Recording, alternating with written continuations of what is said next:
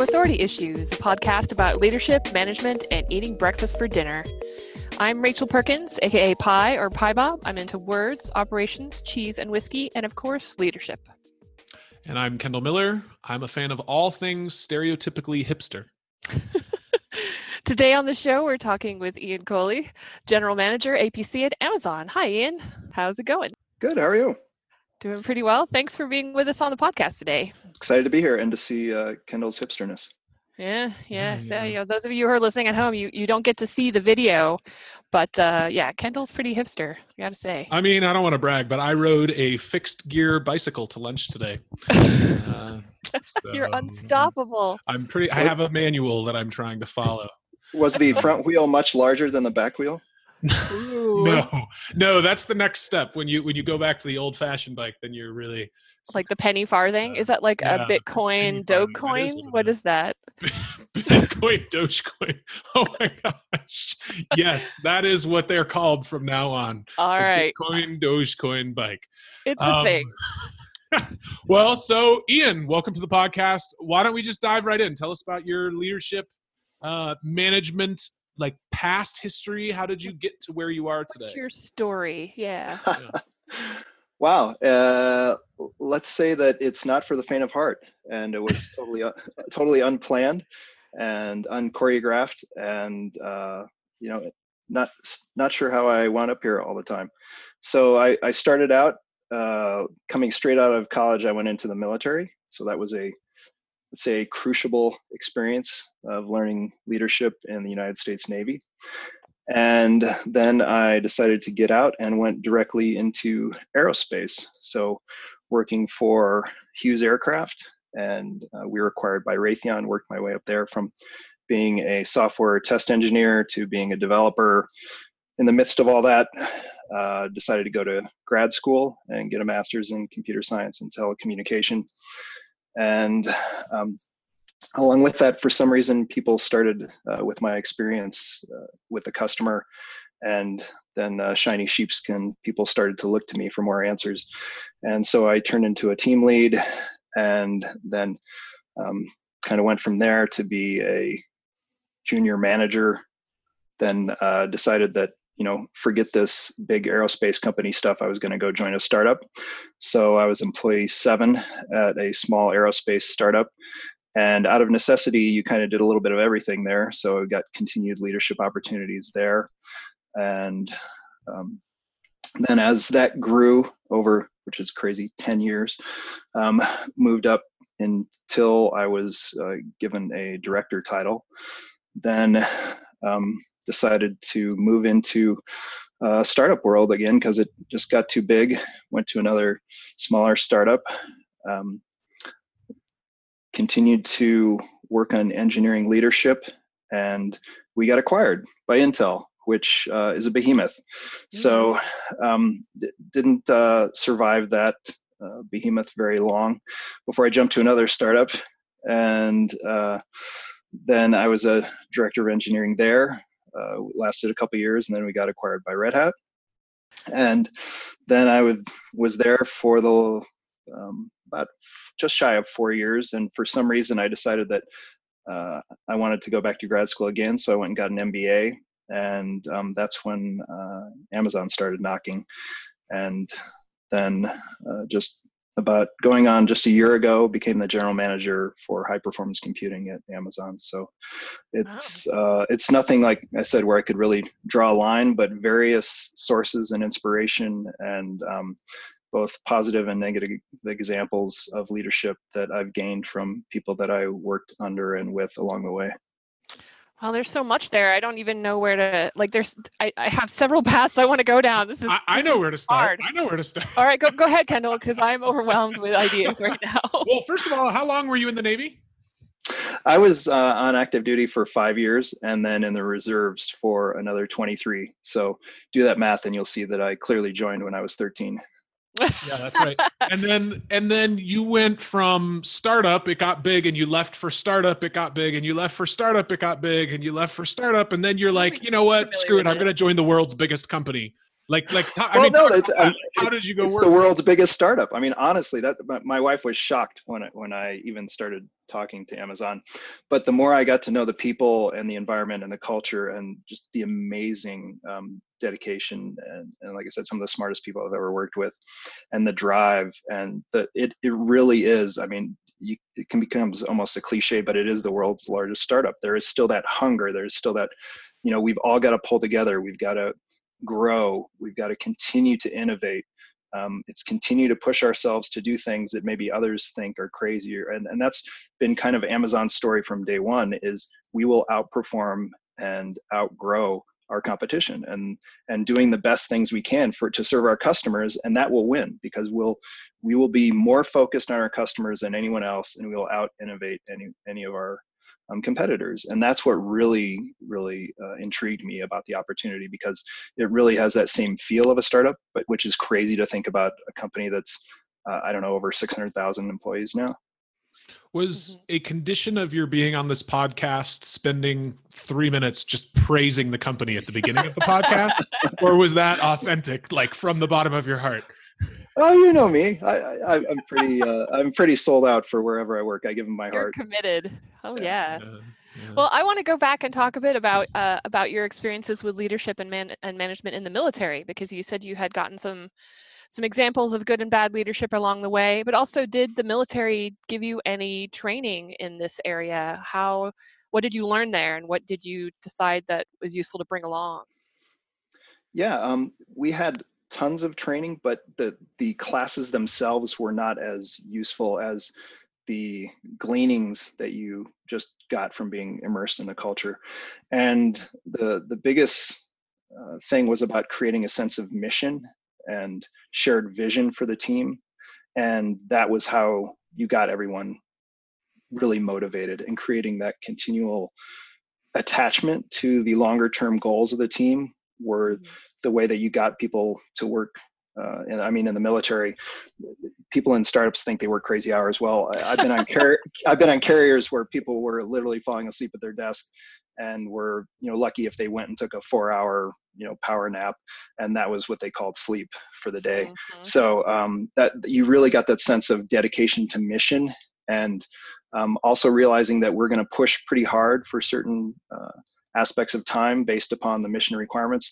But at the same time, uh, we're not just going to work hard, we're going to play hard and allowing people that space to blow off a little steam and to really relieve a little bit of that pressure and to have healthy um, outlets for the stress that's built up into those moments yeah, yeah. of tension it sounds super important to have that aspect of things available to folks who have access to you know incredible amounts of weaponry well and how like gosh talk about that just the, the, motivating the people in this sounds super different to me right like we're, we're we're all in tech now and in tech any one of our employees or colleagues can leave tomorrow and go get another job right and so there's this sense of i will stay until the moment it's uncomfortable and i'm out and I, I get the feeling that in the military and you know part of that is like you sign up for four years, right? Like if, if you want to leave tomorrow, you can't necessarily, even if you want to.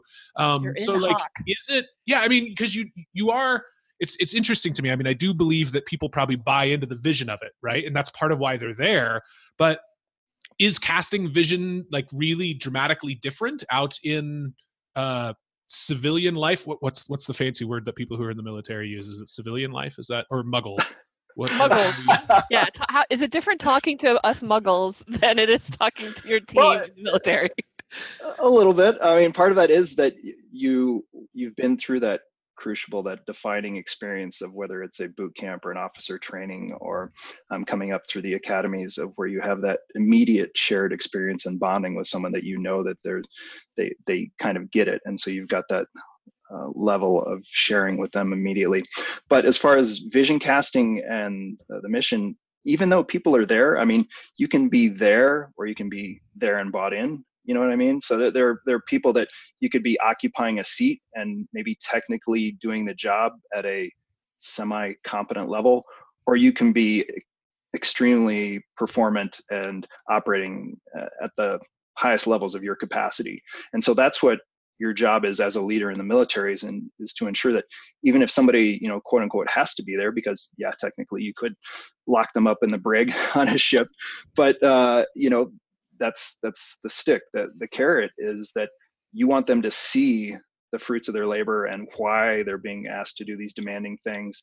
And for them to get excited i mean that intrinsic motivation that's if you can create that then people will go through walls for you. Yeah and even the scenario where you know you could just say look you're here. You might as well also kind of enjoy being here feel like you're achieving something being here. Uh, that seems like it would work maybe a little better in the military than it does out in the civilian world but it's still a, a valuable tactic like oh, you're here. You might as well get get something out of it uh, instead of just being there. Yeah I, I, I like the i like that thought about it to some degree uh, but you also said um, that you've had some good and bad examples of leadership along the way, and I'm not just talking about in the military. Um, can you tell me about some of those? Tell us about uh, some good and bad examples that you've you've taken to heart.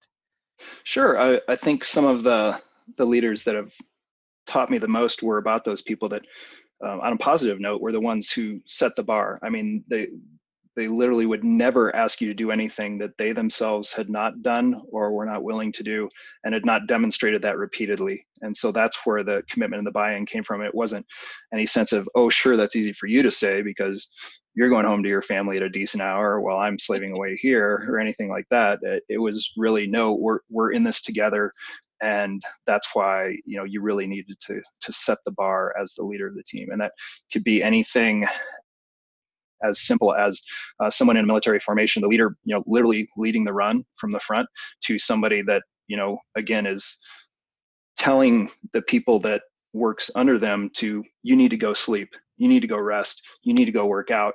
I'm going to stay here and work. So stuff gets done but i want to make sure that you guys have that quality of life um, even if i have to sacrifice a little myself to demonstrate that. So a little bit of that self-sacrifice to ensure that the team performed better as a whole. Mm-hmm. Um, on the on the negative side, um, I, have had some, and, and, maybe this is just my own personal bias, is that I, I really hate micromanagers, and so when I when I had people that would not empower me and would really want to know the exact details every minute of what I was doing and really scrutinize and direct and guide, um, not always in a positive fashion, what I was doing that really caused me to bristle. I thought, you know, if you got this time to check up on me, why don't you do it? You know, mm-hmm. and maybe that's a little flip, but um, you're hiring me, you, you're you're you paid me um, to do this work. Let let me do the work and hold me accountable if I'm not doing the work more. You know, or if I'm doing it incorrectly, I'm open to correction. But please don't you know stand over my shoulder. And looking for failure. Yeah. Right that's super that's super exhausting yeah and and and shows a lack of faith in the decision that they made to hire you. Totally yeah i, I get that. So is that uh is that how you parent? Is that and is that how you so I, I know i know that you have kids. Are you a micromanaging dad or do you do you uh you know children i'm empowering you to be kids and just go uh, destroy your bedrooms. Yeah, let's just say I've got more work to do there as a parent. and and at work, I mean, so talk a little bit about your current role, like a uh, you know a, a general manager at Amazon in HPC. Um, you know how how much are you able to just hire people and and empower them to do the work, or is it uh, you know you have to be at the helm driving certain strategies or you know just talk a little bit about what's what's the tension like in day-to-day work today at scale this big? Yeah it's it's really unique uh, for me in, in that as a general manager i get both kind of the the engineering leadership from my past but then tied to the business roles so i've got uh, various services teams that report into me so that are writing code every day for new uh, improvements to our overall infrastructure on AWS, as well as new service offerings that we'll be offering in the future.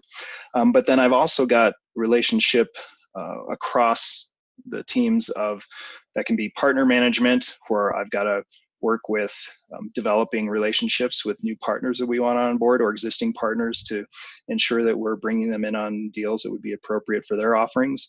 Um, I've got relationships with both business development and sales to where I've got to ensure that we've uh, empowered the sales teams in the field with the information that they need to communicate the value of our products and then getting that messaging through business development.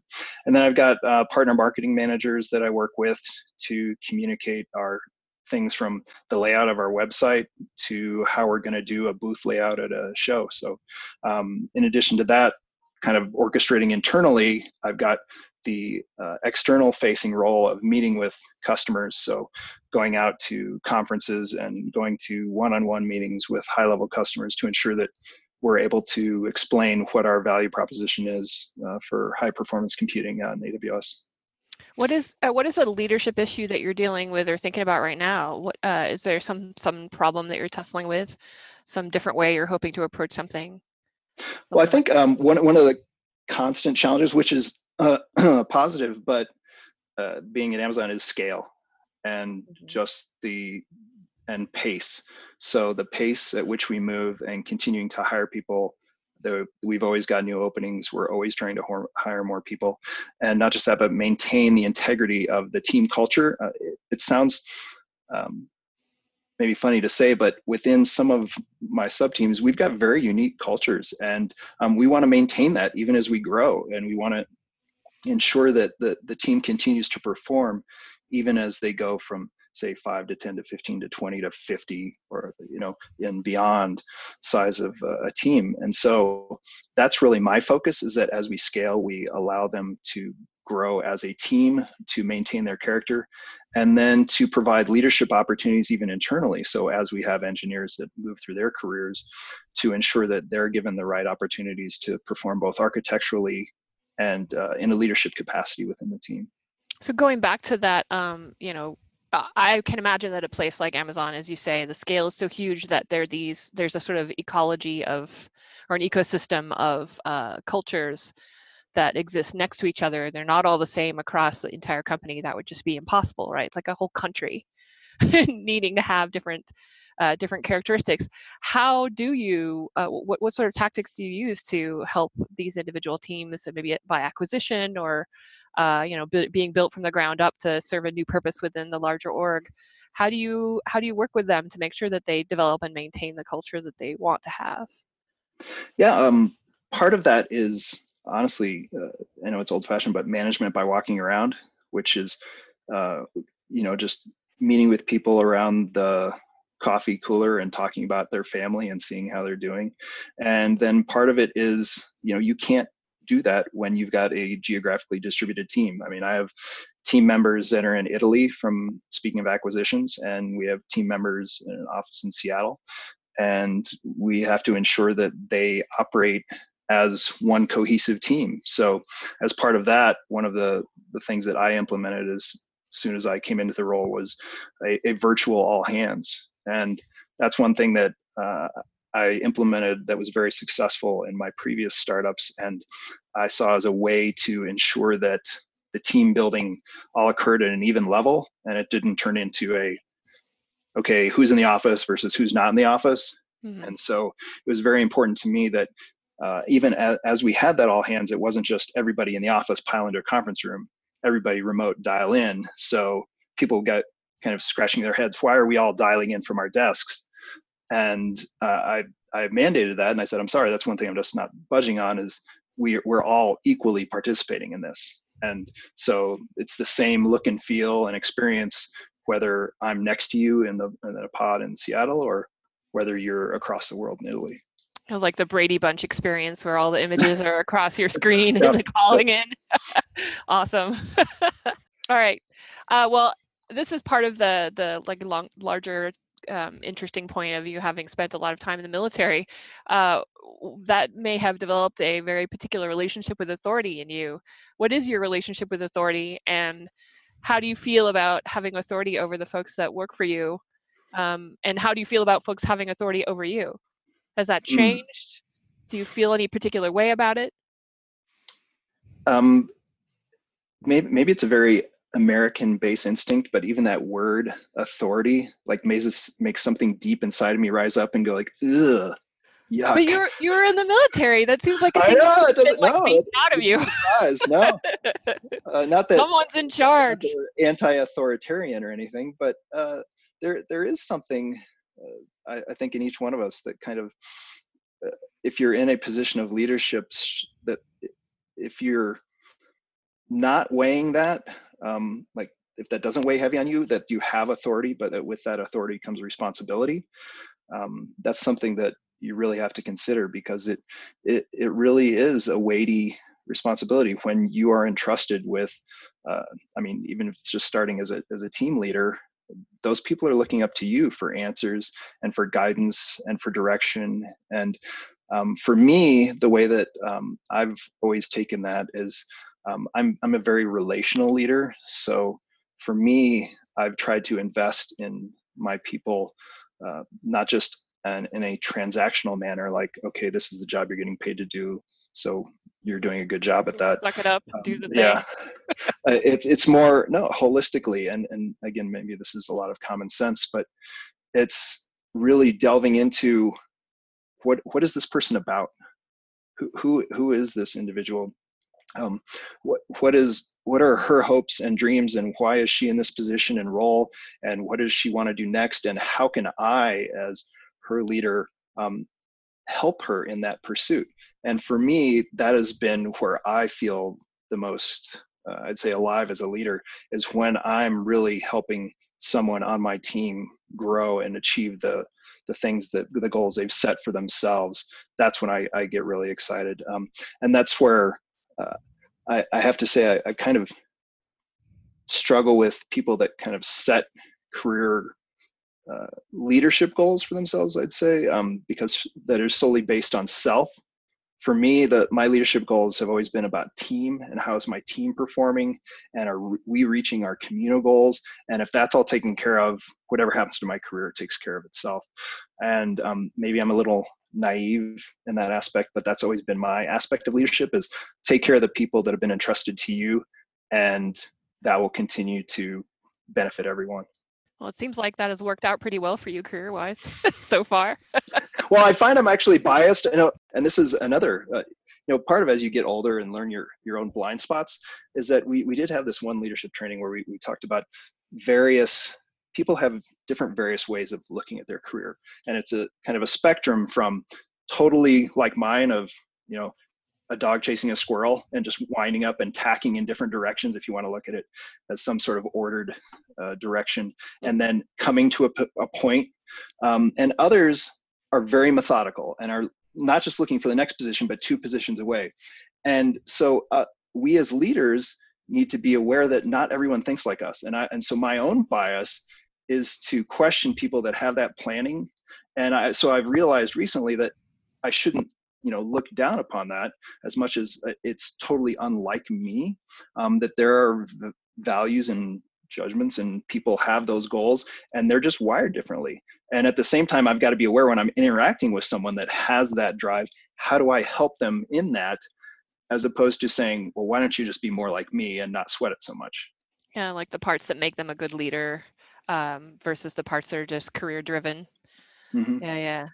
But how do you how do you scale that in as as uh as teams get bigger and bigger? I mean you can't do you delegate the caring? Like I, am there's a little bit of tension there right? Like you yep. care for your reports and maybe you you know some of your skip levels or uh or many of them but you don't know their skip you know that and uh and like you just said some people are driven by other things so what happens when somebody who reports to you their life dream is to be CEO someday, and uh, they're not driven by taking care of their people. Or do you just not hire those people, or like do you do you teach them to care for their people so that that trickles down? Like how does that work uh, at scale? Yeah, that's that's my my main thing is modeling uh, and to try to impress upon my people that what what I care most about is how they take care of their people. And um, if if they take care of their people and their people are happy and are executing then that demonstrates to me that they're committed to seeing us move forward and we as a team will succeed. If they're just looking for their own checking the box and moving on to the next thing at the sacrifice of the people on their team then that costs us all. And so I'm not willing to, uh, I mean, I'll try to mentor that person and work them through that. But if I clearly get a sense that they're resistant to that, then, um, you know, we have to see if there's a better fit for them somewhere else or um, move on. Mm-hmm. and they're like kind of you get to almost to the point where people are a bit sociopathic about it right they've been socialized to think that the important thing is moving up in the org it's like very mad men in a way um, and and that you're modeling the this is what success looks like right? You're you know you're their leader you've obviously moved up in the org and you're modeling this this caring and personal connection model of leadership.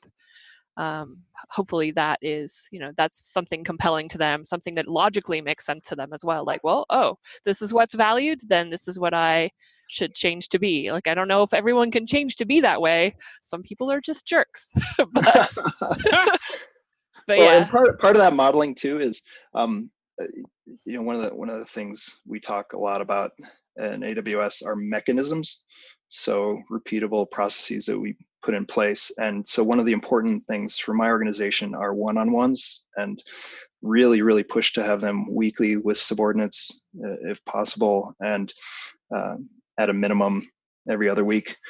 But uh, I think it's it's so crucial for that, and and also I try to model and explain to my team what the purpose of a one-on-one is in my mind. And that is not for me to hear a laundry list of all the great things you've done since the last time we talked because I assume you're doing a great job and pe- other people will tell me you're doing a great job or if you're not I'll hear that too and then we'll address that. But um, it's not a project status.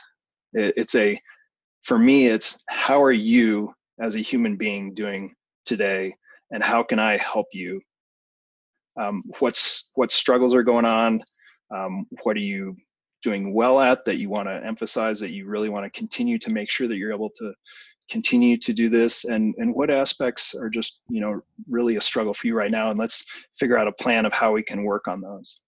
Mm-hmm. yeah that's interesting. Well and so we asked about your relationship to authority or with authority and um has it changed since you were a kid do you feel like the way you thought about authority when you were younger is different how did you evolve to this level of, you know, this is how I lead? Um, I was raised in a in a single mom household, so I had uh, a lot of autonomy. Uh, my my mom was working full time and and also putting herself through school. Um, so uh, a lot of it was me being the the older child, and so um, basically taking on leadership from the get go because you know uh, my mom was was working or going to school and i was the one there taking care of my sister and me. And so i just kind of took on that mantle of here's what i need to do. And um, part of that i think is probably why i, I necessarily bristle against uh, authority uh, and uh, micromanagement is because from an early age it was kind of you, you're you smart. you're, you're you're you're trust i trust you. You'll figure it out. You're not mm-hmm. going to burn the house down. Go ahead and you know cook your sister and yourself something for dinner you know? Okay. All right. And that um that approach uh has sort of done well by you in in uh, in your various uh, parts of your career. Have you have you had a manager that didn't treat you that way? And how did you deal with that? Hmm, I said with the the the one micromanager manager that came to mind, um, that became very clear very quickly that this was not going to be a relationship that that ended well unless we figured out a way to kind of part ways and agree that it wasn't working mm-hmm. um, because just not having that autonomy um, and given all the responsibility but none of the autonomy or the power to uh, affect change um, was was really frustrating for me. So that's where I I think I tend to gravitate is to where it's maybe not a fully formed role or fully uh, you know that's why as as Kendall noted why I probably tend to gravitate towards startups is because there it's chaos. And you know we trust you. You need to go do good things. We're all running with our hair on fire. So go do good things. Yeah yeah Okay, yeah, and and then um, do you do you see particular uh, skills and abilities that separate a junior leader from a senior leader? Uh, is it this trust and letting go part? Is there more to it than that? Is it the ability to work with you?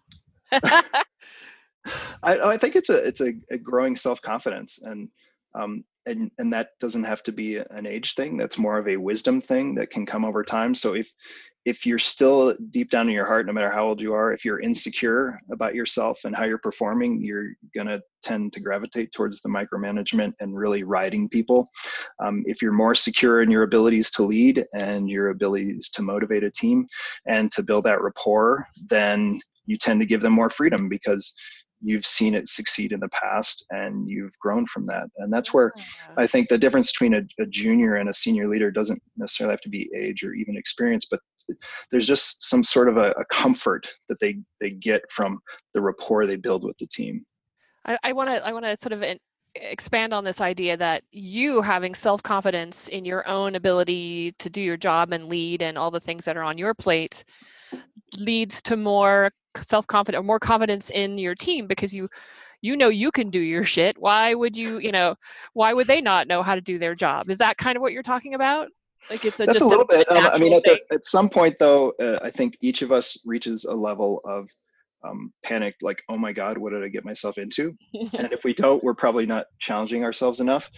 Um, but at the same point it's it's that inherent self-confidence that okay this feels crazy right now but in the midst of this craziness I know deep down in my core that I'm going to get through this and I'm going to succeed and we're going to succeed as a team.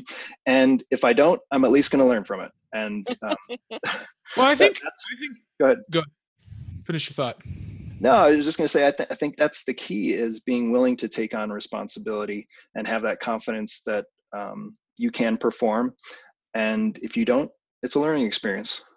Mm-hmm. I think part of it is to, I mean, uh, a lot of what I tell myself in moments where I feel completely overwhelmed is I have no idea what to do in this situation. And most other people probably don't either right like it's mm-hmm. it's okay that i don't know like there there are probably people who've been through this and someday you know i will be have been through this and i will know how to respond but the vast majority of people are probably just as intimidated as i am so i need to just act like i'm not well that no that brings up a, a good point is that um projecting confidence as a leader. You know, I mean, you, you call it acting, but um, just that in those moments when maybe you're you're not fully internally confident about this is the right decision, but by God, you're going to lose the team if if you go out and just say, "Well, guys, uh, I think this is what no we should idea. do." uh, oh, the sky is falling. What do we do? Um, so yeah, a little bit of that is, you know, okay. Um, I've made a decision. The we as a team have decided to go in this direction. So I need to fully embrace that and believe it until I'm proven wrong. And if I'm proven wrong, then be willing to be self-critical enough to go, wow, really got that wrong. And and also be open with the team. Hey guys, um, I thought this was the direction. This is where we're going to go. Um, we thought this was something that customers would like. Clearly, they don't. Um, we need to pivot.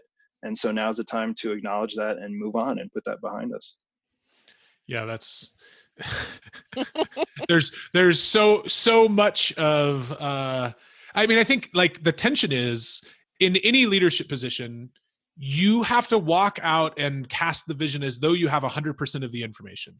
You actually have 10% of the information or you know if you're lucky 50% of the information and you're like well we got to draw a conclusion and go some direction so we're picking this one. And uh and then you, yeah if you walk out and you're like hey everyone this is the direction we're going I'm going that way because we have 10% of the information. Yeah, nobody's going to follow, right? Like, so you have to kind of act like you've. Well, yeah, being being a leader, it, it, so we've talked about this in previous podcasts as well, where it's also important not to act like you always know what the hell you're doing when you don't. So yeah. where is the line there? Yep. Um, right? I, eh, when you're leading a much larger organization, maybe you do need to be a bit more here's you know we have a plan and the plan is this and this is what we're doing and like not really uh, invite a ton of of uh, questions about well how did you decide? Um, but when you're closer to a smaller team maybe it's it's it's a better approach to be like well we have to make a decision here. Here's what we know you know and and be more straightforward about how this was done. Uh, obviously this situation is going to be different in every single case but part of being a in my opinion being a lead a senior leader is knowing when the difference is, when you have to stand up and be like, we are 100% confident in the outcome here.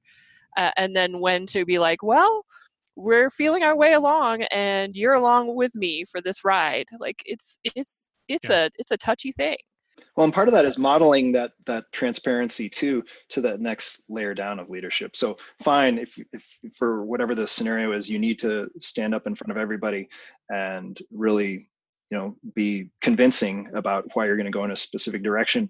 But then be very open with that next layer down of leadership that you're mentoring and saying, that was really hard for me. And Mhm. we and, and here's why, and here's how that decision process came about, and here's how I'm thinking about it are there other ways that you that each of you think maybe we should have handled this or could handle it in the future oh, Yeah. that's super cool yeah yeah So humility is important. Who knew? oh s- Certainly that's not another one my oh my gosh, that's one of my pet peeves too. Uh, and again again we all reflect our own wounding and, and past leadership issues but um, egos drive me crazy. Um, people that are climbing the ladder drive me crazy. People that step on top of other people to get to where they're going drive me crazy. Um, Mhm. so th- those are those are all areas that kind of push my buttons. And for me it, it's all about and again maybe this does come back to the military and my early family life but just taking care of taking care of the people around you. And if you do that good things will happen. And and how has being a leader or becoming a leader over all this time affected your personal life? Do you think that it's been good for your relationships outside of work or the things that you do or is it bad? Oh, it's definitely not bad.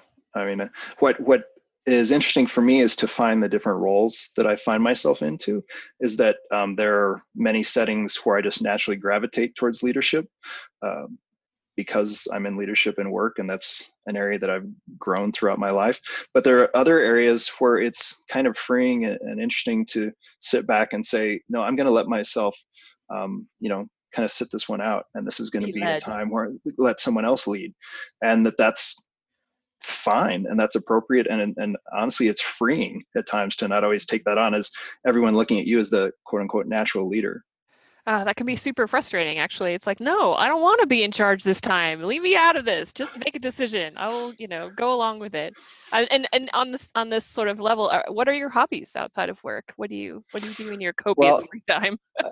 uh, uh, if i'm not on an airplane between uh, denver and seattle i'm or, or somewhere internationally i'm probably running somewhere i'm not quite as uh, crazy a mountain goat as kendall but i, I like to get up in the hills uh, of, of the foothills of around denver and uh, also wherever i'm traveling i always pack a pair of running shoes and that's my way of adjusting to the the different time zones is just get out and it's such a neat way to see various areas of the world too when you're in a new city and someplace to just go out and run three or four miles and get a real feel for the the place Oh, Satisfy okay. your wanderlust. Yep. Uh, and and i've got i've got kids three in middle school so um that's that's a full-time job in and of itself I believe it. And if uh, money were no object, what would you do with your life? if money were no object i would probably travel my wife and i What- love to you travel tra- You, get paid right now to travel. What do you mean? yeah. yeah but it's not Quite like i can go wherever i want. Uh-huh. okay, okay. Where I mean, would you like to go? yeah, places in particular. Um, it's it's pretty sad to say uh, because I, I I have two different teams in in Italy, but I've never been to Rome, uh, and uh, I'd love to see Cinque Terre. Um, I'd love to see Sub-Saharan Africa. Um, I'd love to spend time in, say, outer Mongolia, someplace totally off the map. Um, I'd love to see the Taj Mahal. Uh, I, again, I've, I've been to the Bangalore and Pune for various uh, teams that I had there, but uh, never got much out to actually see the. It sounds the like you need portion. to extend some of your business trips a bit. There you go. And fill fill in your bucket list. That's almost the- the problem with going to these places all the time is you always can go, and so you just end up never going, right? Like, oh, Mhm. I'm going to be in India again next month. I, you know, I want to this do time it. I'm gonna stay for three weeks. you should totally do that. Well, so where can people find you on the internet? I'm at I R C O L L E pretty consistently throughout social media. So on Twitter uh, and uh, LinkedIn, just search me I A N C O L L E. Cool. Okay. Well, thank you very much for spending time with us today. You bet. Yeah. Thank you both. Super appreciated. Have a good one.